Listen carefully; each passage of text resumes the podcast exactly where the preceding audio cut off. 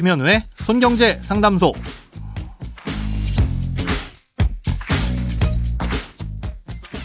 새는 돈 맞고 숨은 돈 찾아드립니다. 손경제 상담소 김현우입니다. 저축, 보험, 대출, 연금, 투자까지 돈에 관련된 고민이라면 무엇이든 맡겨주세요. 오직 당신만을 위해 맞춤 상담해드리겠습니다. 네, 오늘의 고민도 한번 들어보고 오시죠. 안녕하세요. 얼마 전 인터넷에서 어떤 회사가 예전보다 10배나 되는 배당금을 준다는 기사를 봤습니다. 기사를 클릭해서 보니까 올해는 다른 회사들도 배당금을 많이 준다고 하더라고요. 주주가 되면 배당금을 받을 수 있다고 들었는데 지금 그 회사 주식을 사면 저도 배당금을 받을 수 있나요?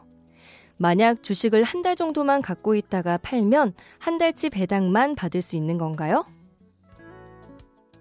네, 어, 기업이 벌어들인 돈의 일부를 그 기업의 주인인 주주들에게 나눠주는 걸 배당이라고 하죠.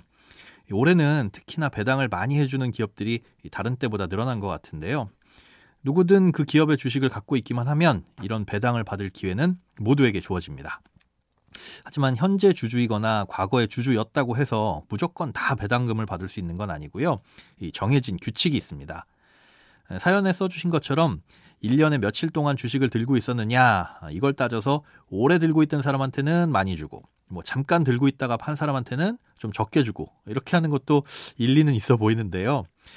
사실 하루에도 몇 번씩 사고 팔고 주인이 바뀌는 게 주식이잖아요. 1년을 초 단위로 쪼개서 배당금을 줄 수도 없는 노릇이라. 그래서 사실은 실제로 특정한 날짜를 정해놓고 그 날짜에 주식을 소유하고 있었던 주주에게 배당금을 몰아줍니다. 이 특정한 날짜를 배당 기준일이라고 하는데요. 우리나라 대부분의 기업들은 1년에 한 번 배당을 합니다. 음, 이런 연배당을 하는 기업들의 배당 기준일은 매년 주식시장이 마지막으로 열리는 날이고요. 이 날짜에 주식을 소유하고 있어야 됩니다. 매년 말일은 12월 31일이죠. 음, 그런데 12월 31일은 주식시장이 휴장을 합니다. 그래서 마지막으로 장이 열리는 날은 12월 30일인 거고요. 이 날짜에 주식을 소유하고 있어야 되는데 이 소유의 기준은 내 주식 계좌에 주식이 찍혀 있는지를 따지는 게 아니라 주주 명부라는 곳에 이름이 올라갔는지를 따지게 됩니다. 그런데 이 주주 명부에 이름이 적히는 시점은 오늘 주식을 샀다면 평일 기준으로 이틀 뒤입니다. 음, 그러니 12월 30일에 주주 명부에 내 이름이 적히기 위해서는 이틀 전인 28일에는 주식을 사야 되겠죠.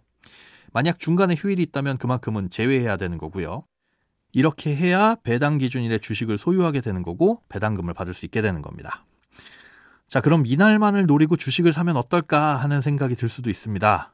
이날 하루만 주식을 들고 있다가 바로 다음날 팔아도 배당금을 받을 수 있으니까 당연히 그럴듯한 생각으로 보일 수 있는데요. 음, 아쉽게도 이 다음날엔 예상되는 배당금만큼은 주가가 좀 떨어질 수 있습니다. 이날을 배당락일이라고 하는데요. 어, 1년에 한 번 달걀을 낳는 닭이 있는데 어제 알을 낳았다면 오늘 이 닭을 살봐야 달걀은 1년 뒤에나 기대할 수 있으니까 최소한 어제 닭의 가격에서 달걀값만큼은 빼고 사려는 것과 마찬가지라고 보시면 됩니다. 자, 기업 중에는 1년에도 여러 번 배당을 해주는 곳도 있습니다. 뭐 반기에 한 번씩 준다거나 분기에 한 번씩 주는 곳도 있는데요. 이 경우에도 마찬가지로 반기의 마지막 날, 분기의 마지막 날, 이 주주 명부에 이름이 적힌 주주에게 배당을 해주게 됩니다. 예, 우리나라는 이렇게 분기 배당이나 반기 배당을 해주는 기업들이 아직 그렇게 많지는 않지만 조금씩 늘어나는 추세인데요. 미국의 경우에는 석 달에 한 번 배당을 해주는 기업들이 꽤 흔합니다. 예, 이런 기업들을 잘 조합하면 매월 배당금을 받을 수도 있는데요. 이거는 주식을 하나하나 사는 건 너무 번거롭고 돈도 많이 들 수 있으니까 관련된 ETF들도 많이 나와 있습니다. 만약에 소액으로 투자하고 싶다 하시는 분들은 이런 ETF도 있다는 거 참고해 두시면 좋을 것 같습니다. 네, 오늘은 주식의 배당에 대해서 알아봤습니다. 아, 이렇게 크고 작은 돈 걱정은 누구에게든 있죠? 혼자 끙끙 앓지 마시고 imbc.com 손경제상담소 홈페이지로 사연 남겨주세요.